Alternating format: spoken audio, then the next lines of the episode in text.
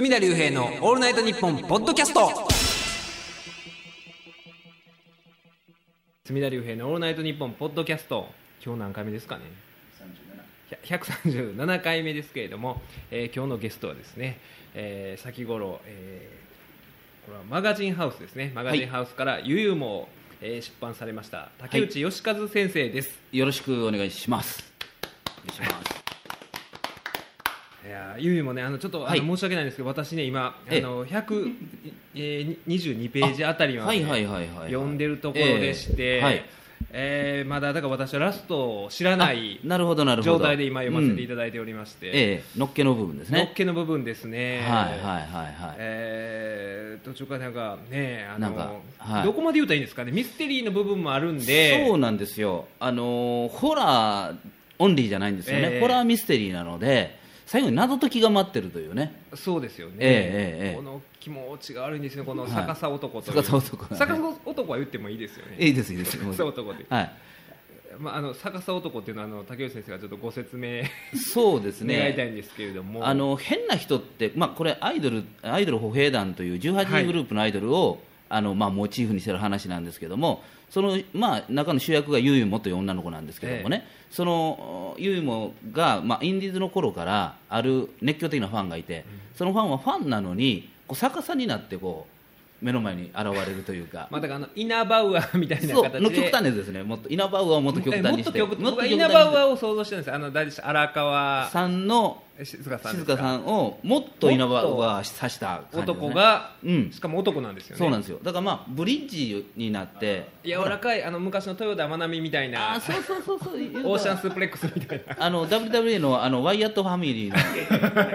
うん。分からんすかね。僕でもちょっと分かんないですあんまり WW あんまり見てないんで。ああの逆さになって出てくる人いるんですよ。出てくるんですか？ええ。でニヤッと笑ってどっちが買うか分からんみたいな感じでね。ちょうど本当えにそっから着想された違う違う。わけじゃなく。僕がこれを書いた後に竹内先生が先書いた後にそのワイヤットファミリーって。出てきて WW に逆さ男が現現れたリアルに。はい、で今まあトップコンテンダーになってるんですけどもね。はい。あのまあだからそれ気気持ち悪いじゃないですか、えでなんかね僕そういうの気持ち悪いんですよ。そのファンだと言いながらあのコンサート応援してくれてないのにあの一番前に立って後ろずっと向いてる人とかね。そんな人が時たまいるわけですよ、ええ。こんな人って気持ち悪いんですよ。それをもっと極端に気持ち悪くしたらどうかなと思って逆さでブリッジを聞かせて。であ名前を呼んでくるっていうもうつって。っていうのが出てくるんですよね。そうそうそうそう。で逆さ男とあと気持ち悪い謎の怪獣といいますか。あのアザラシ女という。アザラシアザラシ女でやることはもう言うてもいいんですか？いいですいいです。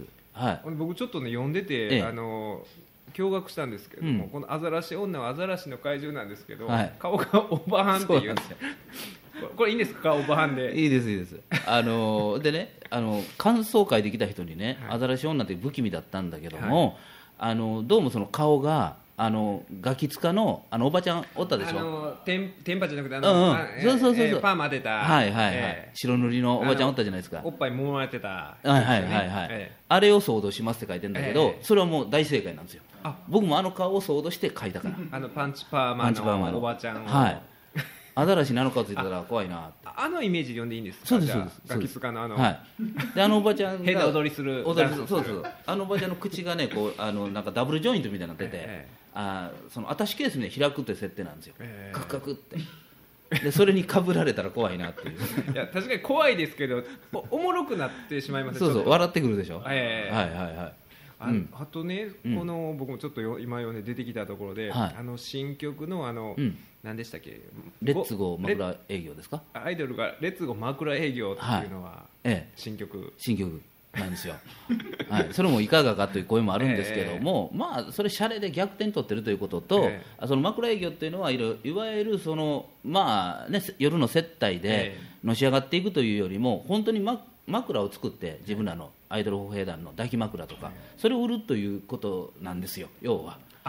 健全なほんまの枕枕の営業しましょうというような歌なんですよ歌歌的にはね。あそういう比喩的なものじゃななくく。て実際枕を作って売りましょうみたいな、はい。あ、そういう枕かなり誤解を招く表現ですよね。そうなんですそうなんです、うん。まあ、だからそこはこうね、まあ、おもろいなと思ってくれたら大丈夫なんでなんかはい。ピローピローピロートークみたいな歌詞が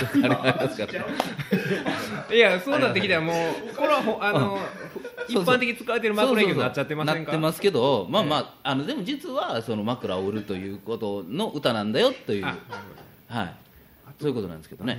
ね次々とうん。このアイドル歩兵団のメンバーが謎の死を遂げていくんですけれども。7人変死を遂げるというね、あの謎の死を遂げてる割にみんな結構のんきというかそこが。警察も出てこないしね、なんでだろう、そうなんですよ、うん。どうどうしてだろう？っていうようなことがあるんですよ。えでだからこれね、読んでたらね、あら、なんかな君の気持ちの悪いこと書いてるなと思いつつね、疑問がどんどん出てくるんですよ。えいや。そうなんですよ、はい、ほんでこの疑問が中盤以降解決していくんであ。みんなもう読み出したら一晩で読んでしまうあの朝まで読んでしまったという意見がめちゃくちゃ多いんですよ。どんどんどんどんこう分かっていくんですよ。そうなんですよ。ななぜこんなのんきでいられるのか。とか不思議じゃないですか。不思議なんですよ、はい。えあのね言うたらスタッフが、うん。その顔が顔がだからガキ使のおばはんで体がアザラシの怪獣に噛み殺された後に 普通になんか振り付けの練習してるんですよ。その日に。え？っていうね。違和感を残し続けてる。あ。あれ？あれれっていうね。ねあれっていうのが、はそれが最後に行くに従あっっててああなるほどなるほどと。うん、あーああそうかそうかと。この逆さ男もなんかいろんな目撃者がいて,、はい。いて。ねうんうん。ある女の子は同級生でそうそうそうそう。見たことがあるとか。うん。でもう一人はその、ね、ゆうん。ゆいもはお客さんとして、はい。つも観客として現れる逆さ男を見てたとか、なんか違う視点で逆さ男の、そうですね、目撃をしてたと。してたしささ逆さ男自体があるそのセラピストと会話をするというシーンが出てくるので、どんどんそのなぜ逆さ男が逆さ男になったかみたいなことも本人の口から語られていったりするんですよね、ええ、だからこう、まあ、ふなんか複雑な構成になってるんですけどそれがまあすごくこうシュッとこう最後にこうガガチッとそれが収束していくと。はい、でその収束していく場があの大阪の阿波座なんですよ。あああの竹内先生のはい今。マンションのある資料部屋のある、そうそう。あそこで解決していくんです お母さんとお住まいになられてる。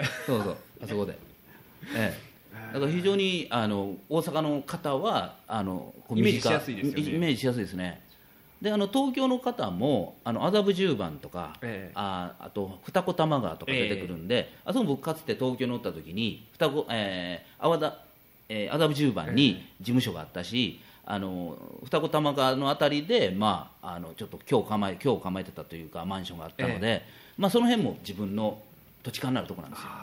はい。でもなんかリアリティありますよね。大阪でも「あわざ」とか言われたら。そうそうそうそうそう。なんであえてあわざなのっていう風な声も上がるんですけど、まあ、本当にたまたま自分が今そこにおるんで書きやすかったという。なるほど、はい。あの前あの竹内先生のお家に寄せていただいた時に、はい。あの竹内先生すごいのが、ええ。あのお母さんいらっしゃるのに隣の部屋にいらっしゃるのに、ものすごいワイダンとか喋るじゃないですか。そうそうそうそう。あれがすごいなっていうね。お母さんはいくつですか今？今83なんですけど、ね、83のお母さんが隣の部屋にいらっしゃるんですよ、うんなのになんかスプーンオナニーがどうしたとかね。そうそうそうそう。隣の部屋ででかい声でえ鍋しながら喋ってらっしゃえるじゃないですか、はいはい。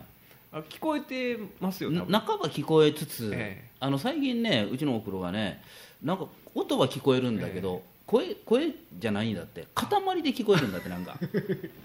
ぐしゃって。ぐしゃってだから何言ってても、音として何か言ってなんか楽しそうやな楽という雰囲気は分かるんだけど。そこまで中身がスプーンオナニーがどうしたとか、とかとこまではなんかこうあのは瞬間には判断できないみたいですね、だから僕はい。びっくりしたんですよ、そのええそういう、ね、スケベで話してる後にあうん。の竹内先生からちょっとあのうちのお母さん呼んでくるわって、はい。え隣にいたのっていう。うそそうそう。え あの衝撃もえそうでしょ。かなりのものでしたけど、はい。いや僕らはそうなんですよ、はい。最初から言っていただいてたら、はいはい。スプーンオナニーの話なんかせんかったのにっていうのはね、はいはい。はいまあまあそうなんでしょうけどまあまあああいうもんなんですようちは、はい、何がいるかわからんというのも一つね楽しいところで。本とかでもすごい数あるんですよ、その昔のはいエロ本であるとか、はいとかね。そうそうそうアニメに関するものとか、うん。プロレスに関する、いろんなものあるんですよね、えーあれは、すうん、ごい物持ちの、そうそう物持ちがいいしねあと高校の時とかがねものすごい本が好きになったんですよ、で本だったら何でもよかったんですよ。だから古本屋とか行くでしょ。今みたいなブックオフとかなかったから、古本屋とか行ってそこでこの昔のあの、えー、生け花入門とかね、ああいう本もいいんですよ。あそういう実用書、実用書とか あのセーターの編み方とかね。え 別に興味あるわけでなく、なんか本として本が好きで、うん、ほんでそその合間に、まあ、昔のあの講談クラブとか、え古い雑誌とか、まあ、江戸川乱歩の本とか、なんかそういったものをこう大量に買い込んであの持って帰るのが好きだったんですよほんでこう本棚にこうお置くとなんとなく充実感があってねあ別にそのじゃあ編み物の本を読まれるわけでもなくチラッとこう取り出ししてペレペレって見てまた戻すみたいな。でもなんかある安心感ってありますよそうありますあります。そうなんですよ。僕もなんか古本屋でうん。川上哲治の書いたなんかね、あの昔の書いた、はその昔の版のままのやつを買って、読まないんですよ別に、はいはあのいでしょ？置いとくだけでしょ？置いとくんです。うん。なんか何、かあった時にはい。川上哲治からの教えを学べるみたいな安心感というか、そうそうそうそのその感そうじですわ。いうはい感じでやってあますけど、のー常にそうなんですよね。だからこう積んどくとか言われてええ。もったいないとか言われるけど、僕は全くもったいなくないんですよ、要はもう積んでいる本があるということ自体が何か自分の中でこう活性化になるね、ええ。え、ほんであこんな本も買ってたとかね。えよう買うわこんこんな本までみたいなこう自分に感心したりとかね。ーそれありますよ。だから僕もね、はいあの中学生ぐらいの時に、はい。あの城山中と、はい。えーあのあのグループ誰でしたっけ？その辺にあの力也さんと、はいはあの竹内先生が大学されてたあの桑桑名さんのはい。3人の定談の本とかをね、はいは中学生か高校ぐらいで買って、はいうんいっぱい付箋とか貼ってるんですよ。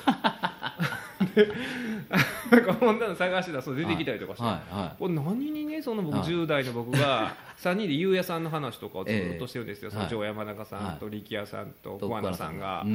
だから力也さんが暴れた時にもうね、はい。ビルの屋上からこう、はい。あの力也さんがなんかこうやってねあのうん。首根っこを掴掴んで。吊るし上げたとかはいはそうしたらあの人おとなしくなるんだよ。別にそらそうや優也さんやなくても。誰でもおとなしくなる誰でもおとなるわっていうようなこと。ほんでそこになんか付箋とか貼ってて、はい。僕何にそれを人生に応用させようとしたのか分かんないんですけど。勉強してたんや。っていうのがね後から、はい。えこれ何やったんかなっていうような。すごいすごいですね。何かを得ようとしてたん得ようですよねとしてたんでしょうね。絶対でもそれまた改めてこの年になると、はい。そういうのに触れると、はあのなんかうん。ありますよね。いや僕らもねあのほら当時、まあ、僕高校でしたから麻雀を覚えようと思ってね、麻雀。知らルール知らなかったので、ええ。ほんだらまあ麻雀入門とかいっぱい売ってるわけですよ、ええ。あのいわゆる普通の書店で。でもそういうのは買わないんですよ、古本屋に行ってあの麻雀の本買うんだけどもう何年前かわからんようなね。えらいあのほら想定見ただけで、え今の本やない今時やないといういわゆるそのなんていうのかな終戦直後ぐらいの紙がなかった頃のへなへなの本とか売ってるんですよ。そういうのを買ってきてそれで覚えるからものすごい旧式のルールを覚えてしまうんですよ あの点点数なんかもええ。えらい低いんですよ。全体的に、おかしいなっていう。ええ、だからあの例えばその場にあのリャンハンついてるとかあるじゃないですか、そういうのない時ですから。なかなか漫画とかなんないんですよ。そういうのでこう覚えてるから、ええ、ちょっとだからみんなと打つ時ちょっと違うんですよね。なんかやり方も違うしでもそういうでもね、うん。やっぱりなんか古本屋でもいいですよね、うん。そのブックオフとかって僕あんまはいりだから利用しないんですよね、あれは新しい書店の安い版でしょ？あんまり意味がないんですよ、まああ僕らからしたら。そういう表現が一番合うでしょう、ええ、でも一般の方からしたら一番嬉しいとこなんですよね。まあまあ新しい本ね、新しい本屋で、ええ。ね、普通の本屋でそのうん。定価で買うよりもみたいな,、そうなんですよ。だから僕らからしたらそれはもう古本屋ではないんですよね古本屋とかで味わい深いとこうん。ろあるじゃないですか、僕あのありますあります。兄弟の近くに住んでるんで、うん。兄弟の近くとかね、うん古本屋がいっぱいあったりとかして、はい。はい。で古本市とかね京都でようあるんですよ、うん。下鴨神社とかで,、ええほんでえもう古本市とか来てるおっさんとかがすごいじゃないですか、うんもう朝から晩までずっとね、えもうそのタオル巻いて、ええ。真夏に、はもう一冊一冊丹念にだから、ねでもそういうふうにしてるマニアがいるのになんか古本屋でもほんまになんかこの店主雑いなみたいな品揃えしてるおっさんいるでしょ。いるいる。これだったらブックオフと一緒やがなみたいなねうん街の古本屋やのに、うん全然そのなんていうか特性を生かしてないというか、はだからと思ったらもうすごい品揃えの、いうんとこもあるしね。平気に出してるところとかもあるある。ほんでものすごい廉価で出してるとこもあるんですよ、ええ。あれこんなん値打ち知ってる人が廉価で出すわけだから、え。これはすごいんですよあの僕ら新世界の方ね大阪の昔よくあの古本を買いに行ったのはそこのババアとか店番やってるババアとかは値打ち知らんからめちゃくちゃ安く売ってるわけですよ。ああのすごい価値のあるものうん。を、ほんで中には僕の知ってるやつで伊藤君ってやつがね、はい。これはもう亡くなった方で、ね、死者に鞭打つようなこと言いたくないんですけど、これアホの伊藤って言われててでなんでかというと中之島のかなり夢中売ってますけど。中之島の古本市みたいなのあったわけですよ、ええ。中之島祭りの時に古本がバーン出るんですよね。でその時に「キネマ旬報」という本があって、はいはい。それのあの世界の怪獣大全集というね怪獣映画の特集号があったわけですよ、ええ。でこれはもう今もマニアの間ではもう語り草になってるあの、まあ、あ増刊号で、えこれ本当にいいんですよ。でこれの見本なんていうのはあの一番高い時で15万ぐらいしたわけですよ、ええ。え、でも普通に買ってもそれはもう何万かはします。今でもそれぐらいの価値はあります。でそれが出た出てたらしいんですよ。中之島祭りの時に、えうん、ほんでそれが100円だったんだって、うん。どう思います？だったら100円で買うでしょ。わかります買いませんか？よねそうでしょ？ほんだらその伊藤君はおっちゃんに「おっちゃんこれな」とか言って「今買うのは15万ぐらいすんねんで」っていう話をしたらしいの何百円で売ってまんねんと。そうそう。どういうこっちゃねんと。え「え。そうでっか」とか「いやでももう100円でつけてるんですけど」って「そんなんで売ったらあかんで」と、うん「これ僕が買うけども。とにかくあの100円であかんと、うん、悪いけど1万で勘弁して」って1万出して帰ったのよ。アホですよね。アホでしょ。い。やいやいやええ話じゃないですよ。ええ話じゃないですよ。ええ話なのか。いや。まあその価値うん。に相応する値段で買いたいっていうのがあるんですかねそういう好きなものは。そうでしょうね。だからまああの要は自分がまあすごい好きな女の子がなんかしょうもない男と付き合っててええ。言いにくいようなもんでしょ。あお前の価値あんな男やないみたいな余計なことをね。あえて、うん。うん。俺が俺がす あのふさわしいみたいなね。うん。そう考えたらちょっとかっこいいかもしれない、しなんかねなんかね違うじゃないですか。で僕らやっぱり新世界とか行った時なんかねあのばばばあさんがやってるとこなのよ、もうは今思ったら80超えてるよね、ほんだらまあ本も積んでんだけど後ろの方にこうちょっと畳間みたいなのがあってね、ええ。そこにまあ座ってるわけばばあが、ほんで古古新聞がえ山ほど積まれてるわけよ、あーいつのかわからんようなね、でそんな中にこうね雑誌とかが挟み込まれてるわけよ、で見たら公文社の手塚治虫とかのカラー漫画雑誌みたいなのあるんですよ。昔出てたやつですわ。絵本絵本と漫画のちょうど中間みたいな。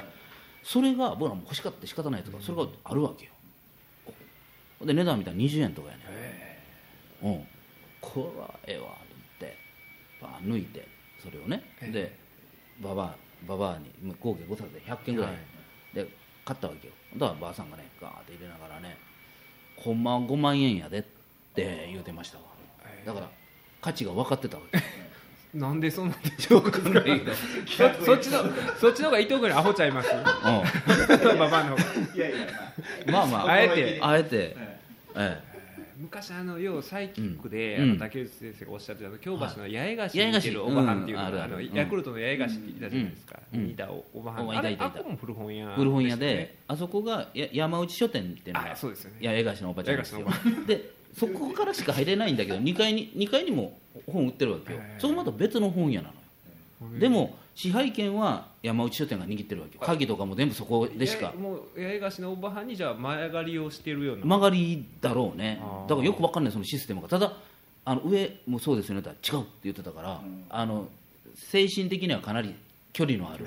本屋ですよ。でも八重樫のおばに支配されてる。支配はされてます。わ 精神的従属してる、ええ。はい。そう。だからねちょっとね価値観が違うんですよ本の。あうまいことになっててね。ーああその趣味が違ったりとかとかね値段の付け方がね同じ本でもまあそこっていうのはまあビニビニ本とかよく売っててね、ビニ本が充実してたんですよ。でビニ本というのは明らかにお金によって違うんです内容が。はい。だから1000円クラスのビニ本は、はい。まあぶっちゃけて言うたらぼかしが濃いとかね。うん。で2000円になるとぼかしが薄いとか。ほう。3000円になるとぼかしがないとか4000円になるとちょっと行われていることは過激であると。かで5000円クラスになると男性のモデルもあ出てくるとか。6000円クラスになると男性のモデル女性のモデルのお成功シーンがあるとか。あ。そういうふうに分かれてるんです。あビニボンっていうビニボンっていうのはもう明確に値段によって違うんです。そそれえ僕あのあまり詳しくないです。ビニボンっていうのはいまだにあるんですか、あの、まあ、山内書店ではあります。あのただ もうね流通がでもあることはありますよ。流通はそんなにしてないと思いますけど。はい、昔のようには流通してないけどあることあります。僕あのね職業上それは法律上あかんっていうのはね こういうの、はい。よくこういうの調子乗って言ってて後からしまったっていうのが多いんで、ええ。は以上ねそういうのはねあの成功とかはのね写真はダメですけどね法律い、上ダメですよ。ダメですけども一応ビニボンというのは OK なんですギリギリ。あだからそういうシーンがなければね、はい。成功しているところところもろに見えなければまあがなければ全然 OK 然なんですけ手はど、それがんまあ見えてますせっていうところをついとるわけですよ。なるほど。昔からね。だって僕らあの大学生の時なんてビニボンなんて一般書店に置かれててえこれもう見えてますやんみたいな僕も中学生ぐらいで結構ええ。そういうのがあって、ほんでね、うん。あのちょっと場所言ったら分かっちゃうんですけど、うん。京都のあるところで僕は中学の時よう行ってたそういう本屋さんがあったんですよ、はほんでそこがねそういう本を、うん。エロ本の類を万引きされるから、い。はもうねあのエロ本の周りを有刺鉄線でぐるぐる巻きにしてて ほんでちょうどあの大仁田の FMW が出始めた頃で僕はあの有刺鉄線電流爆破書店って呼んでたんですよ。でおっさんがめっちゃ見張ってるんですよ。万引きできんようにっていうのがあってほんで途中からさすがにこれもう買われへんでいう話だってはい。有刺鉄線に切れる可能性があるんで、はいはい。あれ大仁田とかは痛み止めとかやって売ってるじゃないですか、はいはい僕ら痛み止めも売ってない状態で、はいはいエロ本買うために有刺鉄線に巻き込まれてぐるぐる巻きになったらこれ拉致あかんから言って、はい。ただその距離を置き出したんですよ、はいであの僕大人になって大阪引っ越したりとかして、うん。また今、えーまた京都ね結婚して戻ってきたりとかして、はいええ。久しぶりにその本屋さんの前通ったら、えすすごい警戒心の強いうん。店主やったんですえけど、うん。でねもう入ったら、うん。もうそのエロ本を万引きされるのが嫌で、うん。エロ本もないんですよ。お置いてない？一冊も置いてなくて。そもそも。そもそもなくなってて、うん。でもその万引きに対する恐怖心があるから、うん。そんなお大きくないですよ。お店としては普通の、うん。あのーなんでしょうそういう一般的な書店ですよ、大型書店じゃない一般的な書店の大きさでしかないのに、は店中にね、うん。カメラ置いてるんですよ。万引き防止もう、はい。ほんでカメラももう何台も置いてるのにおっさんキョロキョロキョロキョロ。して、もうなんかもう完全に本末転倒になっていて。ですよね。本を売ることじゃなくて最初はエロ本の豊富な店として定評があったのに、エロ本が万引きされる有刺鉄線ぐるぐる巻きにする、はいはい。それでも万引きされる。エロ本置かない。うん。万引き嫌やカメラ置く,、置く。客来ない。カメラばっかり見てる、っていうね、なんかもうねほんまに怖くなってきてここの店は何屋さんやねんっていうね、はいはいはいはい。警備会社みたいな、はい。自分でで本のお客もやっぱり少ないんですよそんな店。あそうでしょお前、ま、窮屈だよね。入ってくるなりお前万引きしてるやろみたいなね、はい。い、や嫌ななんか立ち読みもできないですよ立ち読みできないねですよそんな。もう監視されてるんで、はい。やーほんで僕ねもう一個ね僕あの最寄りの駅のね、はあのコンビニがあるんですけど、はそこもね、うん。あのレジあるじゃないですか、はい。ほんでレジのもうねお客さんに見えるようにはい。今まで万引きした、は万引き列でみたいな感じであ犯人の顔写真を明らかにそのね、向こうあの店の体としては例えば、こんなんプライバシー侵害ですよってもし言われたとしたらいや違います。これは店員に対する意識を、うん。あのけえーこはいの人らが、えーだから気をつけてくださいよ、万引き犯なんでってためですっていうようにあの言っても、まあ通るかなっていう位置に置いてるんですけど、うん。明らかに客からも見える見えると。それがすごいんですよ、その、もうあらゆる世代のあらゆる万引き犯が。そうそうたるそうそうたるかすごいね。ものすごいもう、はめ明るいあれでねはっきり顔映ってるんですよ、はい。だから知ってる人が見たらどこの誰かとか。わかるわけや。完全にわかりますだから裏見たらもうなんか情報が全部載ってそうな。トレーディングカードみたいな。あそうです。あれ逆にプロ野球カードみたいにあの万引きカードで、やったらね。やったら面白いよね。その店でね特製の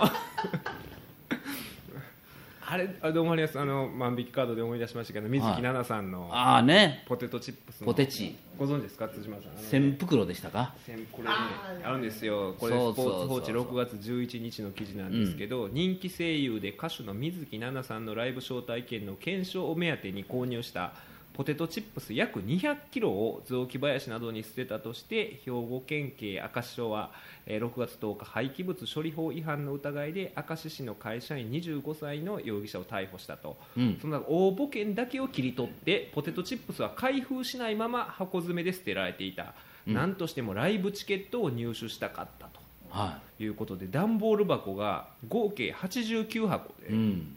89ですよ。で重さは208キロ中身はカルビー社のコンビニエンスストア限定ポテトチップスで約1000袋のほとんどがコンソメダブルパンチ味だったと、一部にえー濃い一品炙りチャーシュー味など別の味も含まれていた。捨てられたポテトチップスはいる情報ですか？これ一番詳しかったのがスポーツ報知なんですよ。この本件に関しては味まで言及してて捨てられたポテトチップスの総額約30万円で、まあ、だから水木奈々さんのライブ招待券への応募券の部分を切り取って、はいはい。中身は捨ててみたいな感じでだからこれはカルビー社が3月10日から5月31日まで実施したキャンペーンで、8月3日に横浜スタジアムで開催される水木のライブを見た後楽屋で本人と会うことができるという特典付きで、うん。抽選で10人を招待することになっていたと、うんえーどうしても行きたかったんだ。どうしても行きたかったんですよね、うん。この人は。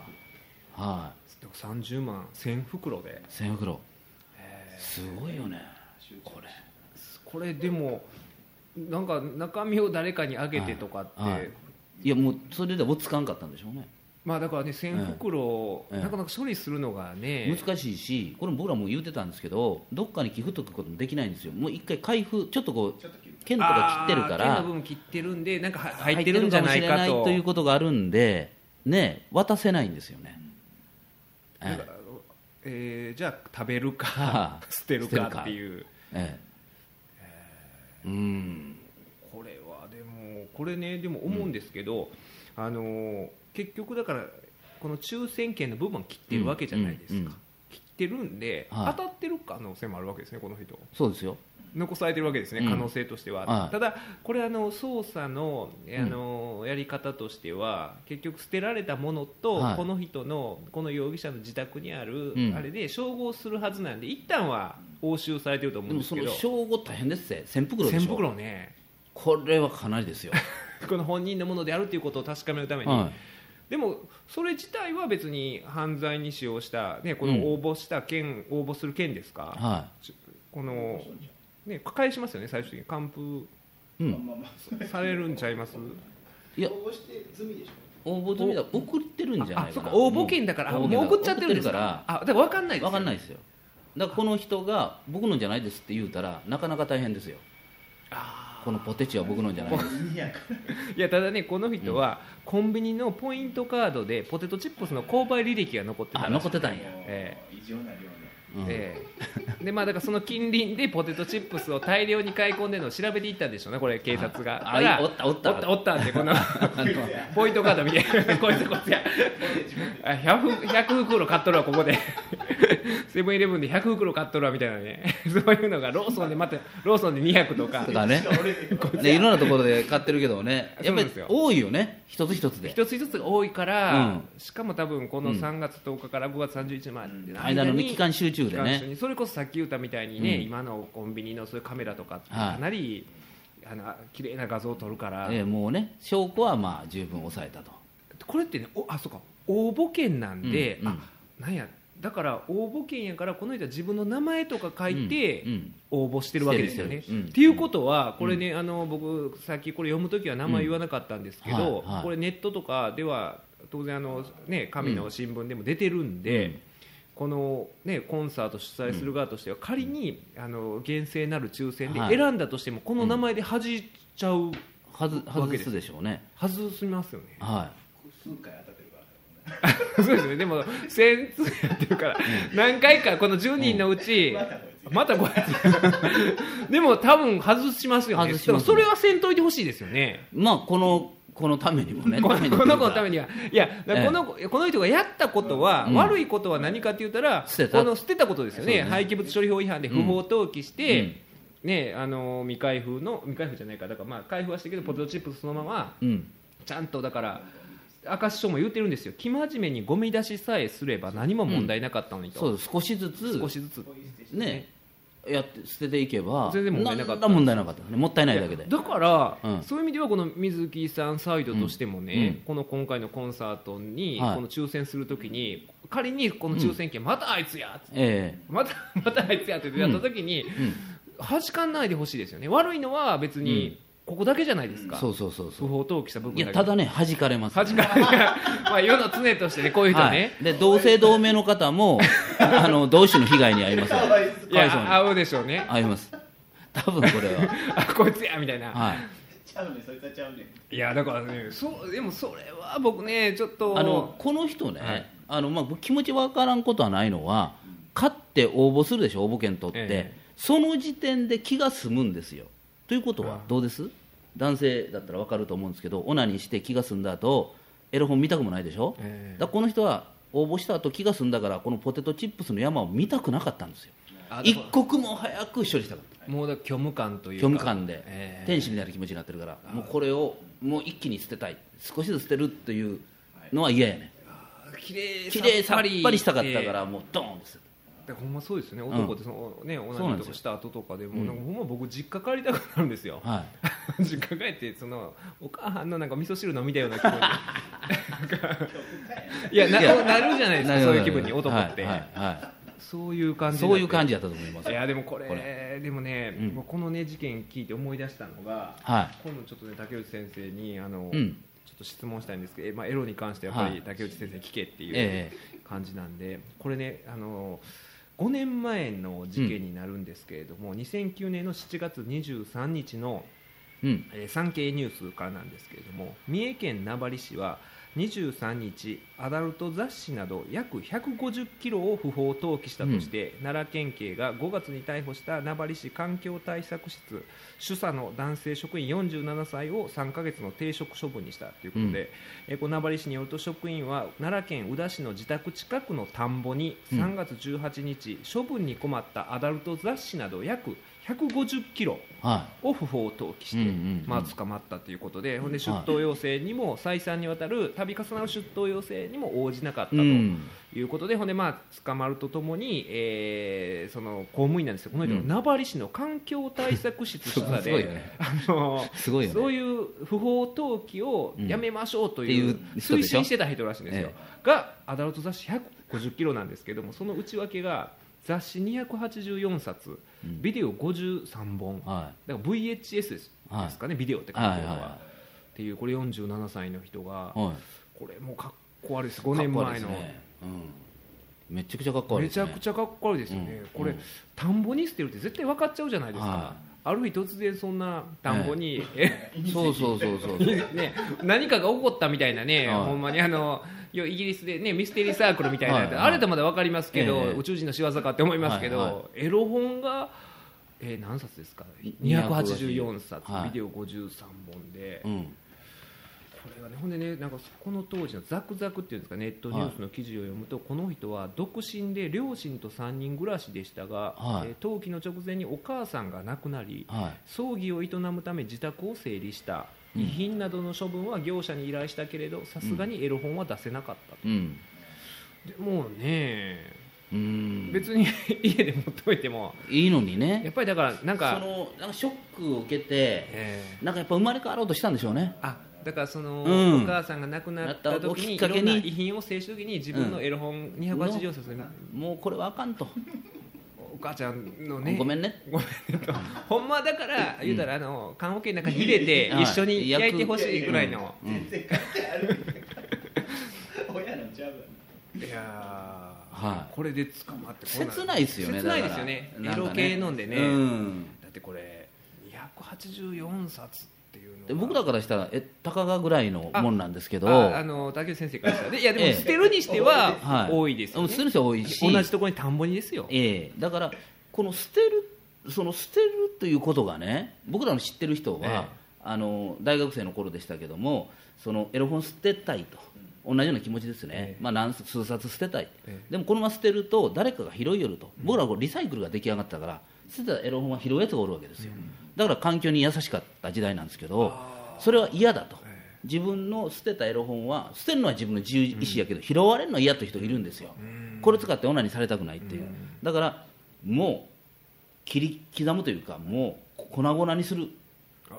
もう本当にこう何が分からんように自細かく細かく。シュレッダーとかじゃなく自分でやって。もう人間シュレッダーみたいな。それをあのドーンとゴミのところに出したんだけど僕の知り合いの人がエロ本欲しいけど金がない人がいてもう執念やね。それを拾い集めてきて自分でジグソーパズルのエロジグゾーパズルで。はい。それをで5冊ぐらい作ってる。ん再生さ再生してるの。5冊ぐらい。5冊ぐらい再生してほんでふっと見たら向こうにこういうゴミ袋が 2, 袋ぐらいあってえまだ再生していないやつが包まれてたぱりすごいでしょ？でもエロに対する執着心っていうのは、うん。すごいですよね。すごいですね。捨てるにしろ拾うにしろやっぱりエロに対する執着がもたらしてるなせる技ですよ。これらも全て。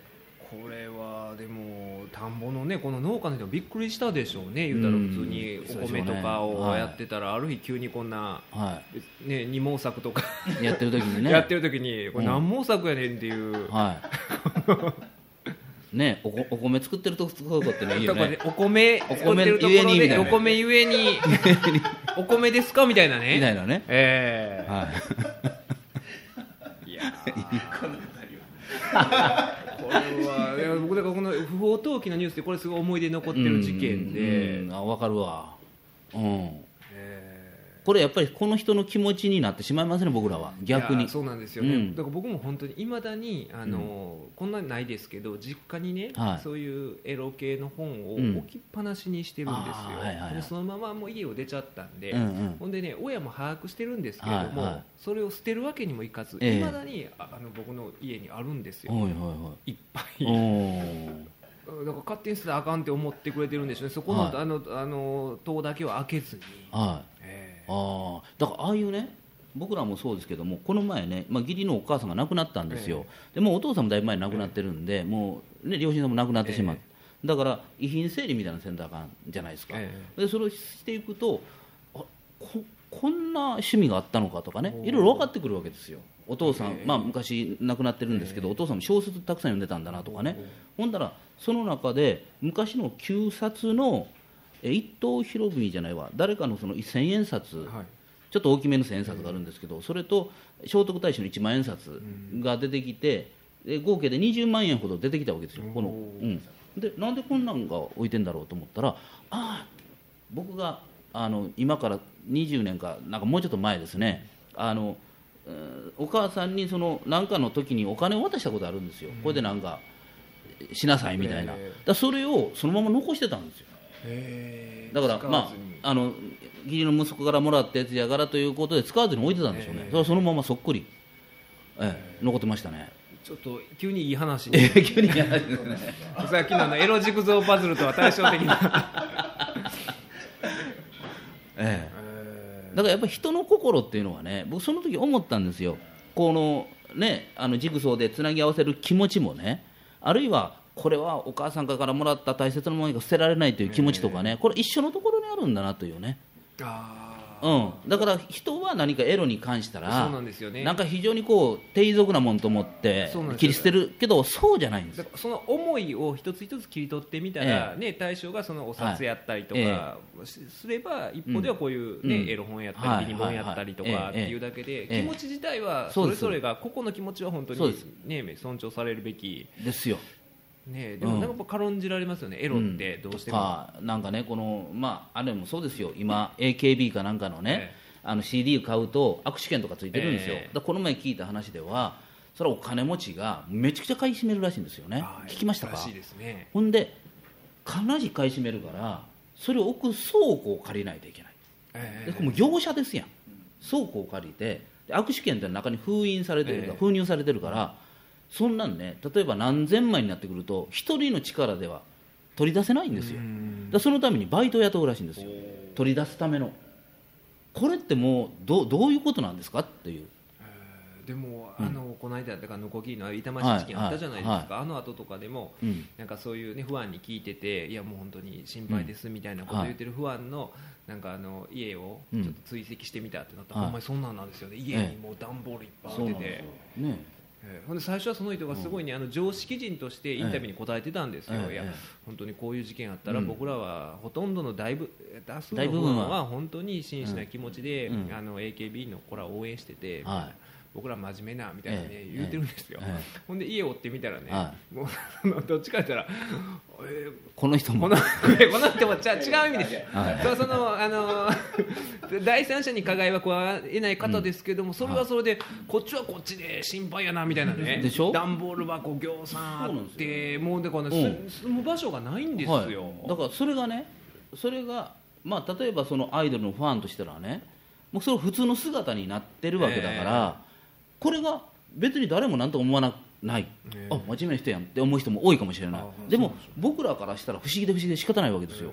あのつまり僕らはまあ森進一のファンですけど、いやそう好き大好きですよ森進一さん。で森進一が新曲 CD 出しましたと、それを段ボールで積み上げてたらおかしいでしょ。それはそれでそうですよね、だからああのね僕はアイドルっていうのは本当に僕好きになったことなくて、はい。だからその辺の気持ちがね、うん。関係性として。で、やっぱり女性アイドルと不安って、はい。やっぱりその女性アイドルが抱えてる時間短時間じゃないですか、ええずっと追いかけるわけにはいかないじゃないですか、はい。はこの間僕あの一昨日よいよいよい祭りですか、うん。北山治さんが主催されてる、昔ずっとあの高橋智也さんが、はいはいはい。あの宵山の時に、ええ。あの丸山野音でやってたのを、ちょっとそういうのを、えー伝統を引き継ぐことで、うんあの北山治さんがやられてて、うん。高橋智也さんとか、うん。うん。あの杉田二郎さんとか山本幸太郎さんとかね、はいはいはいはい。そういうフォークの人らが出るコンサートに、んあの僕はあんまりその全然しあん、ねええ。存在もしてるし曲もしてるんですけどそう熱心に聞こえじゃないんですけど、うん。ちょっと妻の親戚からそういうチケットもらったんで、ええ見見見に行ったらすごい良くて、はい。うんうん。でやっぱああいうのってその若い時に聞いてた不安が、そのまま年を取って、ええ。すごいそのあの歌手といい関係性というかね、うんうんでもう今体がもうもう死にかけやみたいな話ばっかりするんですよ、は山本えー幸太郎さんですか？もうほんまにしなんか、うん。大丈夫かなみたいな、ねはいはい。照明の加減かもしれないですけど、はもうあれもうやばい死んでるでしょ？もう死んでる幽霊みたいなお前幽霊みたいな、半ばね。そうなんですよ、は走れ走れ言うてるんですけど、はい。走れへん走れへんのみたいな自分走れへんでみたいなね、顔してはるんですよ、えほんまに照明の加減でね、はいあの杉田二郎さんですか？らええ。は、すごいねあのシャキッとしてはったんですけど、ええその隣で対照的でもはいうヨレヨレやったんですよ、細いしねもともと細いし。ね。ええ。ででもあのーうん。観客は多分40年50年と聞き続けてるやつするわけじゃないですか、はいはそういう関係性がそういうジャンルだったら成り立ちますけど、ええアイドルって例えば今 AKB のこと好きな人がえ何十年後ってうん。もえ難しいですうね。ないじゃないですか、あのいい形でね、まあ、ごくごく一部ね例えば宍戸留美ちゃんなんて、はいもう2 3 0年ずーっと活動してるわけですよね、ええインディーズの中で。でそれなりのこう自分の立ち位置みたいなの見つけてて、で例えばあのメロディーというグループの田中幸美さんなんかも、まあ、そういう活動をずっとアーティスト寄りにこう続けてて、もう今度もまたあの阿波田の方にコンサートに来ますよ。あそうですか。阿波田のそういうなんとかカフェみたいなところで、あの自分らのファンクラブの会員を集めてやるみたいな。でやっぱり100人200人のファンを持ってるわけですよね。だからそれは多分そのフォークな世代に近い感覚の残り方。あでこういう人が何人かいるんですよ。うん。でもああいうアイドルとして輝いたまま何かっていうようなものはもうないですね。まあだからね、やっぱありえない。りね、うん。別にその年をお取ることはね悪いことじゃないので、うん。それこそそのこの間フォーク見てて思ったんですけど、そういうだからアイドルに求めてるもんって多分違いますもん、うん。それこそ若さやったりするわけわけですよね。よね。だから特殊なでもだからこそいいんでしょうねそのえその時に集中できるというかね、燃え尽きてしまえるわけですよね、そういう切な的なものも含めての、はいはいはあーだからそうそういうのが僕だからちょっと、い、うん。あれなんですかね儚いというか、うん。ふうに感じるたちなんで、はい。だからそういうふうに思える人は思える人ですごいなと思うんですけどね、ええええそう追いかけれる人っていうのは。いはだからそうこの間見たそのフォークのやつがすごい面白くて、いはい。もうねおばはんばっかおばはんとおっさんばっかりですよ。ね。最年少でしたよ僕、はいはいはいはい。本当に。この間ねあの奈良、えー競輪ですか、え行ってたんですけど、うん。ちょっと用事があって奈良競輪に行ったら、うん。そこでも最年少でしたよ、はそのい うん。でと同じような感じでまだ奈良競輪のお客さんとははい。ちょっと感じが違うんですけど、えちょっともうちょっとねなんていうか、あのシャキッとしたはい。感じのおっちゃんおばちゃんやったりするんですけど。あのああいうところでね例えばフォーク系の、まあ、シモンズのね、えあの女性2人のデュオがいたでしょ、えそのうちの女の方1人の方があのそんなんやってるんですよ。毎年例えば奈良の、えーそういうスペースで、ええ。ーコンサートフォークコンサートやって地元の人と盛り上がるみたいなのやってるわけよ。ほんでやっぱり来てるそのフォーク歌手ももう本当に死にかけた人が多いわけですよ、で見てる人も死にかける人が多いわけですよ、ね、ほんでその、えーシモンズの一人めちゃくちゃ若く見えるわけよ。この人やっぱ若いなっていう人でも僕より年上ですから もうやっぱり60超えてるわけですよ。でもそうなんですよ。はつらつとして若いなって思うんですよ。その時もあのバックバンドのメンバーでええ。最年少です、来年還暦みたいな感じであ杉田二郎さんが紹介してあったんで、はい。はい。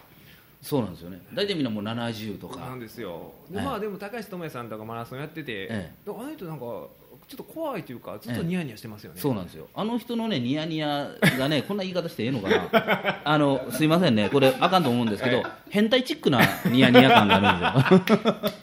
いやわかりますかね？でもほんでねあのちょっと原発のね、あの歌とか歌ってあるんですよ、まはい。だまあその反対の立場じゃないですか、ええ。別にそれはいいんですけどもニヤニヤしながら歌ってて、ねはい。それがすっごい怖くて。そうそう。怖いですよ。なんかももともとあんなニヤニヤしてたんですそうなんですよ。走りすぎてニヤニヤしたのか？じゃなくてねニヤニヤニヤニヤしながら走走り始めてまだニヤニヤしてますまだ普通42.195キロってね その途中でなんかランナーズハイで気持ちよくなって言うじゃないですか、ええ。じゃなくてもう最初からニヤニヤしてたんですか？そうです。ほんで、はい。もっとよりニヤニヤして。よりニヤニヤするしあの人だから名言があってなんで42.195でしたかね、マラソンというのは、はい42キロになんでしないんだっていう話が出たりしてるわけですよ、ええ。あれなんでか知ってます？いやわかんないです。42キロだったんですよ、もともとマラソン、ははいええ。ほんである時、まあ、昔からマラソンってあるんで、ある王女様があの自分のこの部屋からマラソンを見たいと、一番感動するシーンを見たいと、えということは私のこの窓の下をゴールにしてっていう、それが195メーター。ああちょっと伸びちゃった。んはい。だからその王女様のわがままで42.195ってなった、えでこの一行余計なんだけどこれによってドラマがまたより深く生まれ出したんだけどもねあその時に高橋智也さんはニヤニヤしながら言った言葉が名言なんですよ。何ですか？あの42キロでいいのになんで42.195なんだと、195メートルは42キロ走ってきてトップで走り抜いた人に対するテープの幅であるとテープってね一瞬で切れるんだけど、マラソン42キロ走った人は195メートルテープを切る快感が得られるんだと。そのための195メートルだとあの人はニヤニヤしながら語ったんですよ。でもあのそこで抜かされる人もいますもんね。いますいます。いのますよ。とかね、あのそう。いやあのこの間サッカーねワールドカップ1-0で勝ってて、はいあのええ感じやったじゃないですか、はい。あこれは初戦勝つないけるぞいけるとぞってなったら、うん。うん。ね、2点入れられてってので、はい。僕そのね高校のねあの、はい。体育祭の時にうん。リレーやったんですよ、ええ。クラス対抗のリレーがあって、うんで6クラスですかね、あっはてでね足場君っていうやつがいて、ええ。陸上部の足速いやつがいたんですけどほんで足場君がアンカーでトップで、うん。あのバトンを受け取ってほんでまあトップのままゴールもうあとちょっとでゴールのとこで、はい。ガッツポーズしたんですよ。でガッツポーズした瞬間に中川君が抜かれてもうそれを僕思い出してねあの時のたまんないな。ドラマやと思いますよ、は195キロどころじゃないですよ、はい。0コンマぐらいですよね。195じゃなくて、ほんまにあのほんまの数メートルのとこでガッツポーズ満面の意味でガッターってほんま高石智也にニヤニニヤヤしてまだゴールゴールしてるのにであんまニヤニヤしちゃ ダメですよ。ニヤニヤしてる隙にシャーっていかれて。行かれて。いまだに僕覚えてますもん、はいはい。でこの間のあのサッカーのワールドカップ見てても、えなんかそれを思い出してあ足場やみたいな。えはいわかるわ。いやだからあのねサッカーとかでもこの間のいやいやほんまそうですよ。いやほんまにねもうみんなうちのねあの、うん。嫁さんのお母さんとかね、はい。サッカーなんか全然知らないんですよ、ええ。全然知らんのに、うん。もう技術的なこと言うようになりますよねあれ。あワールドカップの時期。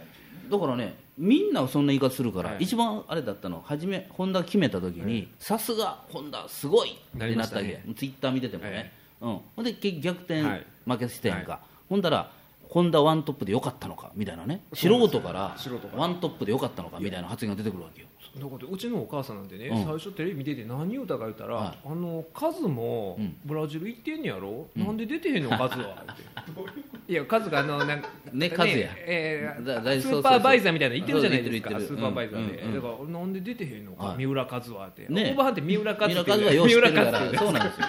三浦カズははい。なんで出てへんのっつって、うん。いやあのお母さんこれはね三浦カズはそういうスーパーバイザーみたいな形で選手じゃもうね選手じゃなくてでないんですよっていううんね、スタンスの人がずっともう戦術を、はい。そういうこと言ってましたよ、ワントップとうん。か、香川がちょっと動きがあれちゃうかとか、やっぱりあの欧州組がどうやとかって、そうそうそうそうそう。お父さんとかお母さんとか、ねそうねもう70ぐらいですよ、でもうん。みんな言うてて、大変ですよ、あれ、だから日本代表の人ら、ですよ、ねうん、だからそのなんか個人技に走りすぎてるとかね。え、言うんですよね、うん。普通の、普通の今はチーム力や、いや、普通のおっさんが言うでしょ、うん、ザックでよかったのかみたいな、とかね。ザックうん言うじゃないあですか。とほらあの三浦和とか中田さんとかいるじゃないですか。ひえ昔のヒデとか、えああいうサッカー選手のああいう有名な人ってファッションセンスがダメですよね。えだから独特なんですよね。独特ですよね。いやもう評価は不能なんですよね。不能なんです。よホンホンダもそうでしょ？そうなんですよ。僕ね。ねあれを昔から言ってんだけど誰もね共感してくれないんですよ。中田さんなんて、えどっかから戻ってきた時にあの横山やすさんよりもでかい。でっかい船長帽かぶってほんであのマフラーをねこう引きずりながら来るいやあれもう不衛生なぐらいね。あれなんでやねんと思って。だからいやあれをどう評価する分からんわ俺。いやあのねほんでね あのこんなん言うとあれですけど、え本田さんもそうなんですよ、は言うておあの系譜なんですよ、うんうん。であるそのまあはね、破産の事件とか僕らもやるわけですよ、それで、まあ、財産とかで、うん。まあ、こういう時計とかが出てきたりとかしてね、うん。これ売らなあかんなみたいな、正直あんまりおしゃれやないなこの時計みたいなね、は言うてはってたんですよ、ええ。そしてなんかこうでもこれなんか高いらしいけどこれあんまおしゃれやないなこれはもう俺したないなみたいな話をしてなんかネットで調べたら、あのホンダがキャラクターホンダモデルそうそう。いやいや。これはっていうね、はえでもねまあでもああいう人でしかできないですよね。あれだって普通のおっさんがしてたらい、ね、あのあ長いマフラーとかしてたら、うん、ねちょっとちょっと言われるじゃないですか。逮捕はされんけどもなんか ねね。ちょっとねふなっしーマークされますよね。てるよりも あっちのらしいですね。だからパンイチのおっさんよりも、ね、中田の格好してるおっさんなんですよ。か、うん。でおっさんってねかっこいいと、はい。かえって怪しいというか一回僕ね、地下鉄乗ってる時に、ええ。なんかおっさんのグループ4人組ぐらいの、は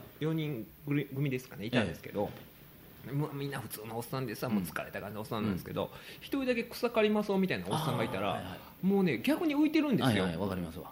なんかかっこ悪いんですよ、うん他のおっさんの方がそのねうん。街に馴染んでるんですけど、ねおっさんらしいんだけどね。草刈り正雄だけなんかね、うん。変な感じの、うん。なんかあったじゃないですか、あの、うん。ED の CM かなんか、はいお花畑でこう、ブランコ乗ってるような、はい。ほんまにそんなイメージで、はい。うん、そうそうそうそうありますよね、その、そうなれというか、そう、うん、考えもんですよかっこいい人もそうですね、年いったら。ええ年いってねかっこいい人っているんです確かにいるんですよ。なんかレオンに出てきそうな人がいるんだけど、ええ。あれはレオンという雑誌で見てるからいいんだけど、ね。あれがねほら鶴見緑地線とか で見るとあんまり良くないんだよね。あわざとかにいた 何あわざでカッコつけてんねん。ええ。どこっちゃねんとかいうことでしょ、すごいですよね。でもねサッカーとかかわいそうやなっていうのがね、ええ。そういう前言ったそのよいよいよい祭りやったらね、高橋智也がニヤニヤしててもね、はい。みんな温かいんですよ、ええね、まあ、僕ぐらいでさ何ニヤニヤしとんねんみたいな。怖いわ思って原発の歌歌いながらニヤニヤ歌う。それはなんかものすごい恐ろしいものを感じたんですよ、はい。はニヤニヤしてあるから。でもええ。そんなことを言う人も当然いなくて、はね、みんな温かい感じで。でみんななんかもう体が悪いとかってはははははみたいな。もうそうそうそう。もうねなんていうのかなファミリアスな感じでね。そうなんですよ、ええみんなこうね知り合い的な感じで乗るんですよね。山本幸太郎がね、はい。なんかはぁとかため息ついただけでね、ええええ。なんかははははなんですけど、ええ。僕はそのライトの影にほんま死ぬんちゃうかみたいな。最後の一息ちゃうかみたいな。やってた時に、これやばいぞみたいな、はほんまに僕の角度が多分一番死に顔に見えたと思ああうんでけど。ですしょうね。たまたまあのナイスビューだったんでしょうね、ね。はい。でもだからサッカーとかってそれがね、ええ。あんまりないんちゃいますかね、そうでしょうね。であのほらあのサッカーってねサムライブルーとか言うてね、なんかいろいろみんな、まあ、そのなんなんていうのあれ見に来る人を言うやん。サポーター。サポーターはいはい、ね？サポーターとか言う言うやんか。あの人たちもなんか変なノリがあるやんか。独特のね。独特の。いやいやいやいいでしょ。ょまあそれもわかりますわかります。サポーターって、はい。あのいい意味でよ。いい意味で変なノリがある。んですよいい意味でいい意味で。なんかメイクしたりとかさ。メイクしたりとかね。うん。だからえいいんですけど。いやほんでねこの間あの第一戦の時負けたじゃないですか。負けたけど、あのあこの渋谷の、ね、スクランブル交差点で痴漢しまくってるおっさんが捕まってましたよ、ね。ね、だから、そういう結構でもあの中で、あのスポーツバーとか行ってる中の、何分の1かは、うん。僕まあ、実際僕の友達もね、うん。あれ行ったら、うん。もう勝ったら盛り上がれると少なくとも見ず知らずの女性の体に、うん。まあ、ハイタッチする瞬間は触れるじゃないですか、だから行くみたいなやついましたよ。おるでしょあの U インターの試合行った時でも、ユーインターでそんな状態になりますはい、同じですよ。北尾と高田やった時なんて。あー武道館の。武道館で、ええ。あの時の盛り上がり方ってあの体験したものでないと僕生で体験してたんですよ。あのハイキックでハイキック一発でやった時の。北尾がもう巨像のような北尾が一発で倒れた瞬間でしたね。綺麗に決まりましたよ、ええ。あれ片八百長どうのこうの言われてるけども、ええ。そういうのを凌駕してあれはもう名シーンであの時のあれは伏線があって北尾と山崎がやってあ山そうだ横浜アリーナでね。そうそう頑張れっつって、あのもう北をやっつけてしまえと思ったんだけどなんか裏投げみたいなんで。あやられてましたやられて、圧倒的なまあ体格差と力量差でやられちゃったじゃないですか、でもう高田しかないっていうところで高田の逆転勝ちというか、ハイキック一発で勝ったでしょ。あの時っていうのはリングサイドで見てる人男も女も全部抱抱き合いやもん。うわうんだただでもねあれは言うてもちゃんとプロレスファンじゃないですか、リングサイド行く時点で、はいはい。だからスポーツバーとかってええ。言うたらワンドリンク500円でいけるみたいな、はいはいリングサイドだったら一当時でも1万、ええ。2万じゃないですか、だからもっとああれでしょうねね。思い入れもないしお手軽に。お手軽に。ね。ね。ちょっとやらしい気持ちでいるんだろうな。ほとんどそうでしょ。だってサッカーとかって、うんねえ、うん。急になるでしょなんかみんな。はワールドカップになるとね。ワールドカップになると。で僕も言うてもね中学の時サッカー部で、はい。それなりにあの、うん。昔はサッカー好きやったんですけどなんというかねその、うん。どっちかというと全体が盛り上がってくることによって、はい。なんか違うなとか僕は中中学の時まだ日本リーグやったんですよ、うんはいはい。はいで僕は中学のサッカー部の京都のサッカー部の人間は借り出されたんですよ、はい。客が誰も来おへんからええ見に来い言われええてただ券渡されて行ってたような時代なんですよ、うんだからそう考えるとね、なんか今のねその、そうですね、はい、あの僕らもちょっと本当に疑問符がつくのはね、僕らは昔からワールドカップとかは、ああいう試合見てたんですね、大きい試合はやっぱりサッカー面白いからって見てたんですよ、で何が面白いかというと、まあ、自分のところのひいきチームが勝つ、勝たない別にして、やっぱりその個人の、あるいはチームのテクニックがすごいわけですよ。えこのこの前も、えーメッシでしたかね、ええなんかまあすごいんですよね、やっぱりマーク、ね3人にマークされてても、それを突破してやるとことかね、要はあの、ああいうクラスのところに出てくる人たち、チームというのは、まずほぼミスがないんですよ、そうほぼミスがなくって、そこのせめぎ合いのこうなんか攻防ですから、見てて面白いんですよ。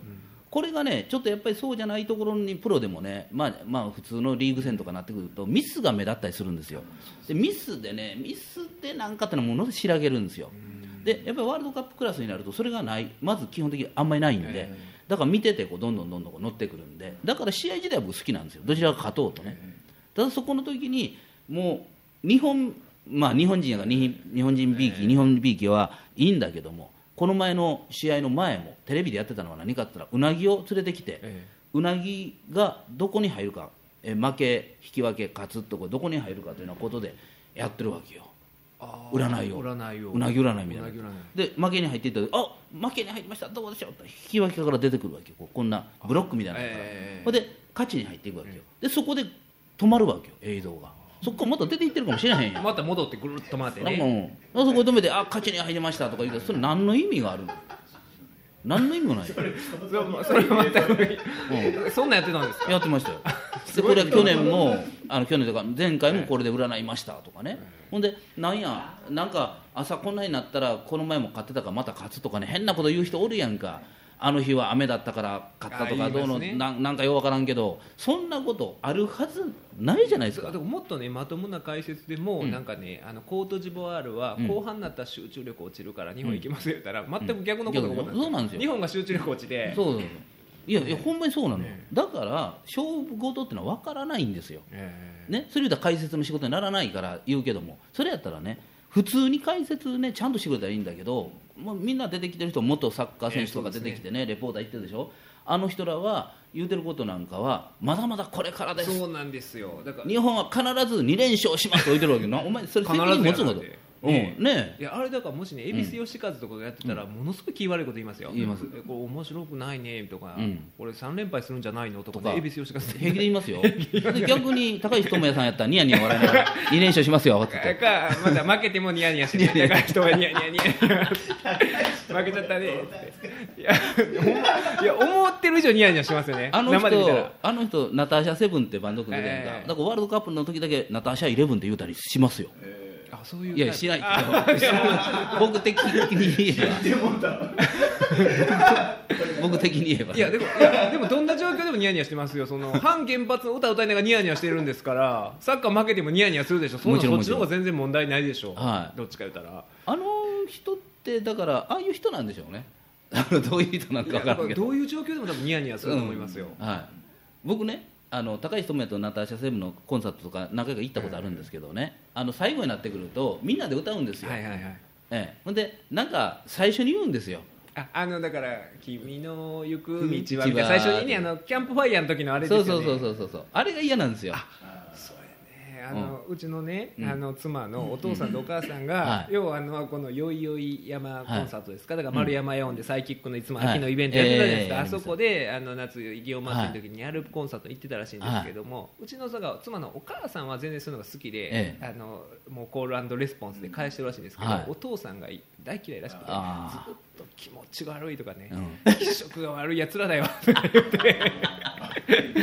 こいつら気色悪いやつらだよって。でそれで夫婦喧嘩になってたらしいんですけどなんでお父さんはそんな気色悪いとか、はい。あれあれやって照れくさいですよね。僕キャンプファイヤーとかでも。いや絶対でしょ。ねだからあの青千葉金太モンタのええ。あの漫才師がいて、ええ。そういうね 彗星のごとく出てきてすぐ解散したけど、ええ。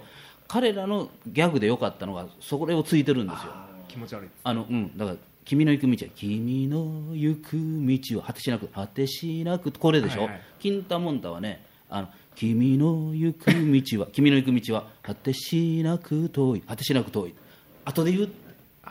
これがもう逆版逆版。逆版で。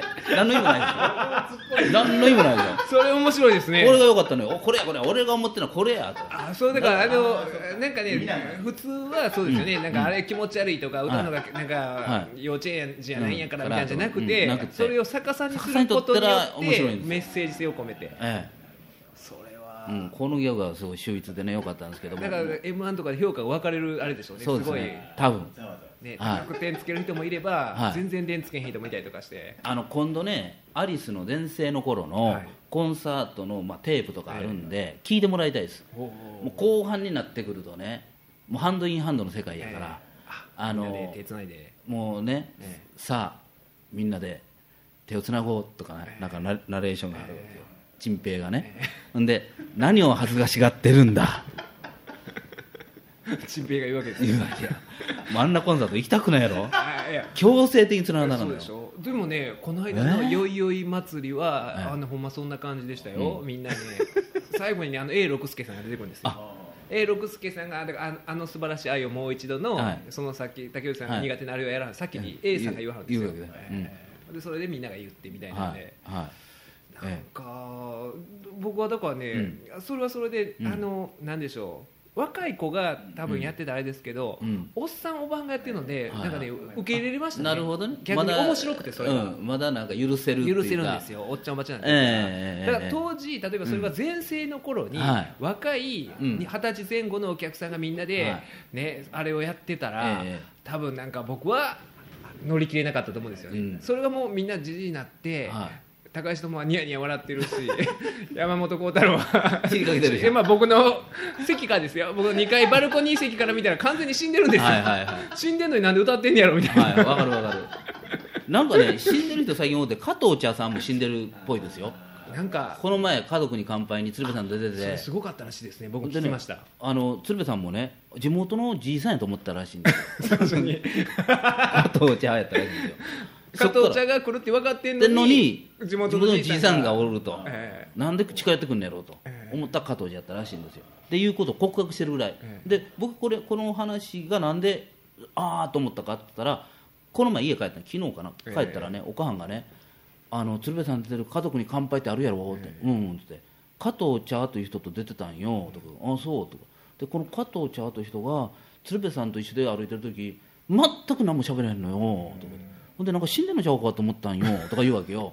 でもあれ二人で別れるんですよあれ家族乾杯ってそうですよね。うんゲストとね、はい、で別れたらさすがに一人になったら喋ると思って見てたけども一、人になっても喋らへんのよ。ほんで何か何言うてるか分からへんねん。もごもごもごもごもごもご言うててほんで顔見たら完璧にじいさんやね まあ実際そうですからね。ん、うん、で僕聞いた話によると、完全に質問に対して質問でオウム返しとかでそうなんですよ。返らしいんですよ。そうそうそうそう。だからもうちょっとちょっと認知が入ってるんじゃないのかなって言われてるぐらいの感じやとうちのおふくろは言うてました。そそう竹内先生お母さんの評価でですよあくまでねそう。そうあくまであくまでそう思ったという心配をしちゃうぐらいのそう。あのうちのもうちょっと若干認知が入ってきてるおかはんが言うてましたわねおあのお母さんって家族に乾杯好きじゃないですか、うん。もううちのおかんとかも大好きと、あと日野翔平がなんか自転車でうん。旅するやつとかを、はずっとその話ばっかりするんです僕うん実家に帰ったら。僕はい。全く見てへんのに、はい。この間あのうん。日野翔平さんが、ね。それよ。あの見てないのに見てる前提から来るでしょ、お母さんは。うん、この前「あねあれどう?」とか言われて。え何が?」あの日野って知らんがな」日野翔平さんまだ自転車であこ行かはった時。っつって、うんね僕まずその番組見たことないのにそれを前提として翔平さんまだ行ってはったえう。ん。あんたあんた知ってる？とか言ってね。もう知ってるすら言わない。ですようん。この間あの日野翔平さんが行かはったとこみたいな。いやだから知らん言うね見たことない。見たことない。不思議だよ不ね思議ですよね。あの辺の。えーでも、うん。そうあのふみんななんかねその加藤茶さんの番組見た人はざわざわっとあ来たみたいですよ。ざわついたらしいですよ。でやっぱり若い嫁もらったやんか。綾菜夫人。はいあの夫人が吸い取ってるんだろうなと思ってね。でねあの、うん。綾菜夫人の友達のムーディー勝山にの友達知ってます、ええいつもね、映ってるんですよ、はい。あのブログの写真とか見たら、ムーディー勝山とそっくりのやつとかええ。翔英とそっくりのやつとかとね毎日ねうん。ワーキャーやってて、うん。その中でもうなんかね苦しそうな顔して加トちゃんがね、はポツンと多分そのドリフでの栄光とか、はい。加トちゃんのギャグとか、ええ。そういうこと多分一切知らんそのムーディー勝山にみたいなのが。多分加トちゃんみたいない言われてるでしょうね。おっちゃんとか言って。もうおそうでしょうねおっちゃんとかって、うん。うん。それこそそういうこと言われてるんちゃいます？ね。ものになんかあれ取ってきてよちょっと冷蔵庫からって。また間違えてまた持ってきて間違えてみたいな。うん最近多いよみたいみたいなね。どうなってんだよどうなってんだ？みたいなうん。大話。悩ましい悩ましいけど。なわかんないですけどそういう心配までしちゃうぐらいぐらいの怒りや長さんに言いつけるからなみたいなね。知ってるかなみたいなね。いろんなこと。どっちかって知ってるかなみたいな、いやほんまにね綾菜夫人ですか？えあの人がちょっとあれなんちゃう？やっぱし。えいやまあでもねうん。誰でもあああいう若い人と結婚したらね多分だってな70ぐらいで23とかの人なんでしょう、はい、はい、いやあれなんでなんですかね？やっぱりそういうご趣味なんでしょうかね？いやでもねあれよう羨ましいとかってねその当時とかもいやーそういう人ねですね羨ましがる人って。全く羨ましくないですよね。ねだからでもね中には多分ようそれこそこの間ね「週刊現代の,、はい。ねあの編集長と飲む機会あったんですけど、ええちょっと僕注意したんですよ、うんうんあのねセックス特集とかやりすぎですよって、はいはいはい一回ね現代かどうか忘れたんですけど、あなたの見てるクリトリスは氷山の一角に過ぎないという特集があったんですよ。もっとクリトリスはなんかはい。あの深いもんやみたいなねでかいもんやみたいな、うん。あなたが見てるのは氷山の氷山の一角いう表現がねはこれクリトリスに当てはまるかどうかわかんないんですけどみたいなのがうん。なんでんねんあれは言うて。うん。いやもう住田さんそんなね、うん。えー言わんといてくださいと、うん。あの特集に我々がどんだけいろんなことを考えてやってるか。って、うん命かけて命をかけてるんですよ、うん。その場所にポストのはあの編集者もいはるんですけど、ええポストの人もそうなんですよ。そんな簡単なもんじゃないんです。よあれに僕らはほんまにこうどういうのを出したら売れるかとかってすごい研究して、そうなんだだからよね週刊誌とかって、うん。あの飛鳥さんのね、あの覚醒剤うん。のこの件に関してはあんまり売れないらしいんですよ、ノリピーの時はめちゃくちゃ売れたらしいんですよ、はいはいはで多分買うのって週刊誌って購買層がうん。親父じゃないですか、うん。親父ってやっぱ覚醒剤ってそういうセックスの時とか使ったりするイメージあるから、うん。やっぱりノリピーだと女性がうんの事件だとそういうのでいろいろイメージもしやすいらしいんですけど、うん。うんうん飛鳥さんが何してようと、うん。ええがな。映画なんてしたこっちゃあれへんがなってなるんですけど、ええ召し上がってぐらいのもんで。ええ召し上がってぐらいのね、多分だからノリピーだったら自分が相手だったらみたいなことを考えるんですよ、おっさんは。そういうおっさんからしたらクリトリス、あなたが見てるクリトリスは氷山の一角に過ぎないみたいなのは、うん。え？っっていうな、うん。えじゃあノリピーのクリトリスもみたいなねことなんでしょうね。いやいや。っていうおっさんがいるんですよ 結局。結局ね。のところ。い。ろんなだからあの同じ週刊誌載ってる前の関東の特集と後の特集を全部一緒くたにして、はい一緒でこの子はどやみたいな。みたいなつなげていって。ですよね。結局だからその編集の方のね言わんとしてる言葉ね。言わんとしてる言葉ですよそのまあ命かけてるけどまあ結局下ネタやねんっていうまあことに近いじゃないですか、まあ、言うてみたら。おおっさんはねっていう、あ本音を言えばね、だからでもそれが本音だろうけどもその下ネタということに対してどれだけ命かけてるかということやと僕は思うんですよ、えー。でそれはもう立派やと僕思うんですよ。でも本音を言えばもう結局読者は下ネタですからというようなことでもまあくくれるわけじゃないですか、ええそれがこの前のほら石原官房長官のえあの福島のところに、えー中間処理場ーえー核廃棄物のえ作るってなって、ええ今、住民とちょっと話し合ったり、ちょっと揉めたりしてるわけじゃないですか、でそれでちょっと進みません進んでませんね。って聞かれた石原さんが、もう結局、金目でしょ、ーって言うたらしいですうん。ね、まあ、これはどう考えても金目的やんだ、あいつらっていうこと言うてるのに、あのいや、そうじゃないんですよっていうこと言ってたじゃないですか、言い訳をね、でもそれはもうそのセックス特集と一緒ですよ。結局はそういうことなんですよ。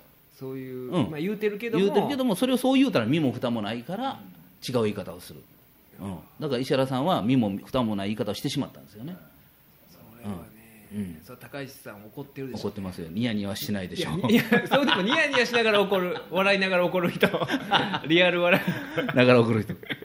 高橋さん怖いですよねあの人そうなんですよ。改めて、うん。僕だから高石智也さん初めて見て、はだからすごい衝撃でしたね、い、うん、昔の昔の写真とか見たらもっとびっくりしますよ。あそうですか。ロン毛ですからね。あロン毛やったんですか高橋智也は、ロン毛なんですよ。でナターシャセブンって名乗ってたんですよ、うん。強烈ですよ、強烈ですよね、うん。でも全然元気でしたね。元気ですよね。走ってるからね。走ってるから。はい、100キロでも走るそうなんですよ。なんかでああいうギリシャとかでやったりとか、向こうであるそういうあの普通のマラソンよりも長距離のレースとかええ。もう出てはるんですね、はいそうなんですよ、うんずっとニヤニヤしながら、そうですね。ああいう人って三浦雄一郎さんとよく似た系統だと僕は思ってるんですよ、え三浦さんもねなんとなくねあのリュックの100キロのなんか重荷を入れてえ歩くらしいんですよ、はもう90うん。近い。すごいでしょ？でなんでそんなことしますねんって世界じゃないですか、でもするんですよ。意味がわからんでしょ、まあひたすら体鍛えてるというだけだと思うんですけども。ああいうことああいうことする人って僕ちょっとねなんかあの苦手なんですよ。えだからちょっとだから途中で心配になってきますよね、うん。なんか途中まではあ元気やなって、うん。あれもしね三浦雄一郎さんが、うん。あの140とか160歳とかになって、はまだバーってエベレスト登ったりとか、うん。ね、すごいことしだしたりとか、うん、だってどう？あの人が、えー80ぐらいの時にエベレストかなんか登ってどうのこうのと言われた時にあの親父が 100, 100歳の親父？あいますよね。100歳の親父があの直角行でスキーバーン滑って息子すごいよって言ってたわけだから。そ君がすごい。あんたがすごい一番。あれびっくりしたわ。いややっぱああいうすごいな。親子ってなんかあるじゃないですか、ん。金さん銀さんの絵も。すごい長寿でしょ、銀さんの絵が。長寿ですよね90代の娘が4人いるとかって言って、そうそうそう。ほんでみんなね名古屋のどっか行くんだよね月に1回週に1回か、でそこでなんかあのおえオムライスのなんかハヤシソースがけみたいなものを頼んでガッパガッパ食ってるわけよ濃いで。若いやつ食っても濃いで、だからそれをだからだからそういうのってやっぱね見方変えたらちょっとゾクゾクっと、しますよ、ねうんはいはいねああいう人たちがちょっと高橋智也特集になったんですけどあのゆいものゆいも買ってください。ねあの竹内先生の、はい。えーマガジンハウスから。マガジンハウスから出ます。非常に面白い、あのー私まだラストでないこれすごい楽しみで、はい。ええー書店で買っていただくかアマゾンかなんかで,、えーそうね。ねえーなポチっていただくかということでねぜひぜひ、えー税込みで1404円でございます。はい、えーまあ、あの結構評判がよろしいので、まあ、本当に楽しみにしてください。皆さん読んでいただきたいんですけれども、はいえー何か告知か？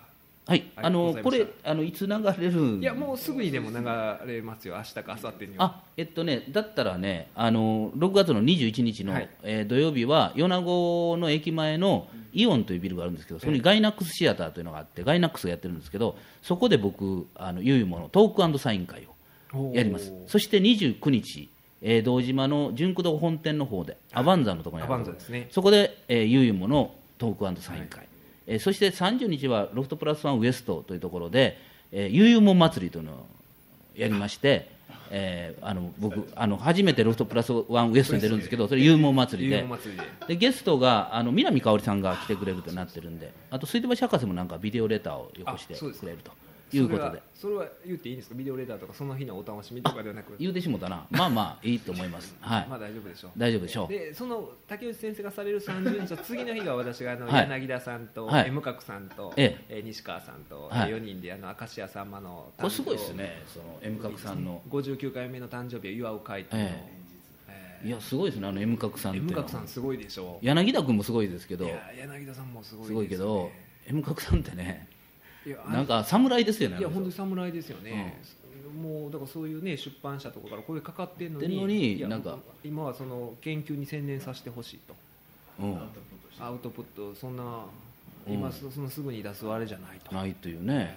だからそのあの人のなんかアイデンティティっていうのはもう確立しきっててえもう誰からの意見も言えないような感じですよねあの別にあの人が硬くなということじゃなくて、えーいやもうそうですね。ねなんかバシッと出来上がってしまってて。もうね独いや今までないタイプのうん。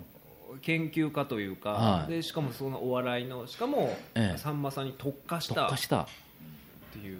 うん、で謎に包まれてますからね、い。ろんはいなことが、はい。はい。であのいつもねニットキャップとかをはい。かぶってらっしゃるんですよ、ええ。うん。でまあ、そういう感じの方で M 角さん見れる機会はだから前ねあの、うん。一緒に出させていただいた、はい。博士のええ。メルマ順法フェスの時、ええ。まあえー見れてそのうん。2回目なんですよ、はい。えーっていう話をしててほんで僕がこのポッドキャストであのいつもニットキャップをすっとかぶった、まあ、うん謎の人物 M 角さんって言ったら M 角さんがツイッターで、うん。うん。いやこれ単なるハゲ隠しですと。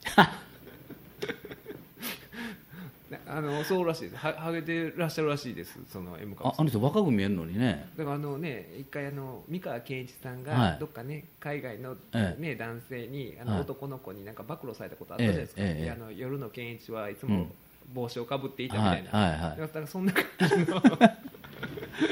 ほんまかどうかわかんないですけどね、暴露がほんまかどうかわかんないですけど、はい。ええええなんか東南アジアのなんかはい。少年か少年がね。言われたことあったんですけど、うんうん。えはあ M 角さんが M 角さんが。それ自ら。えおっしゃってましたねだからなんかねなんかすごいですねその辺の価値観みたいな我々と全くちょっと違うというかね。いやそうですね。本当にもう、なんですろうね。なんかなんか超越したような形ですよね、ええ。いや楽しみですね。これ皆さんね本当に。僕もの連日ね30日とこの1日1日でね。この両方ぜひともね、はい。ロードプラスワンウエストですから、ええ。添右衛門町のいかがわしいところにあるんですけれどもね、はいはいはいちょっとお越しいただきたいなと。あそこは料理を食べないといけないらしいんですよね。あそうですね、ええ。絶対ワンドリンクとワンフード。ワンフードもですか？いやワンフードまでは強制しないんですけど。まあ、でも食べていただいてね、はい。えだからあれも自由にトークやってる時でもいくらでも注文できるんですよね。えあできますできます。ロフト。ね、もうはい。なんか食べながら見るとこらしいんでね、はい、もうぜひぜひ、このはい。6月30と7月1日、1日。ぜひはいお越しいただきたいなと思います。ます。という形で、えーポッドキャスト137回目ですかね、はい。えー竹内先生をゲストにお迎えしました。ありがとうございました。ありがとうございました。またよろしくお願いします。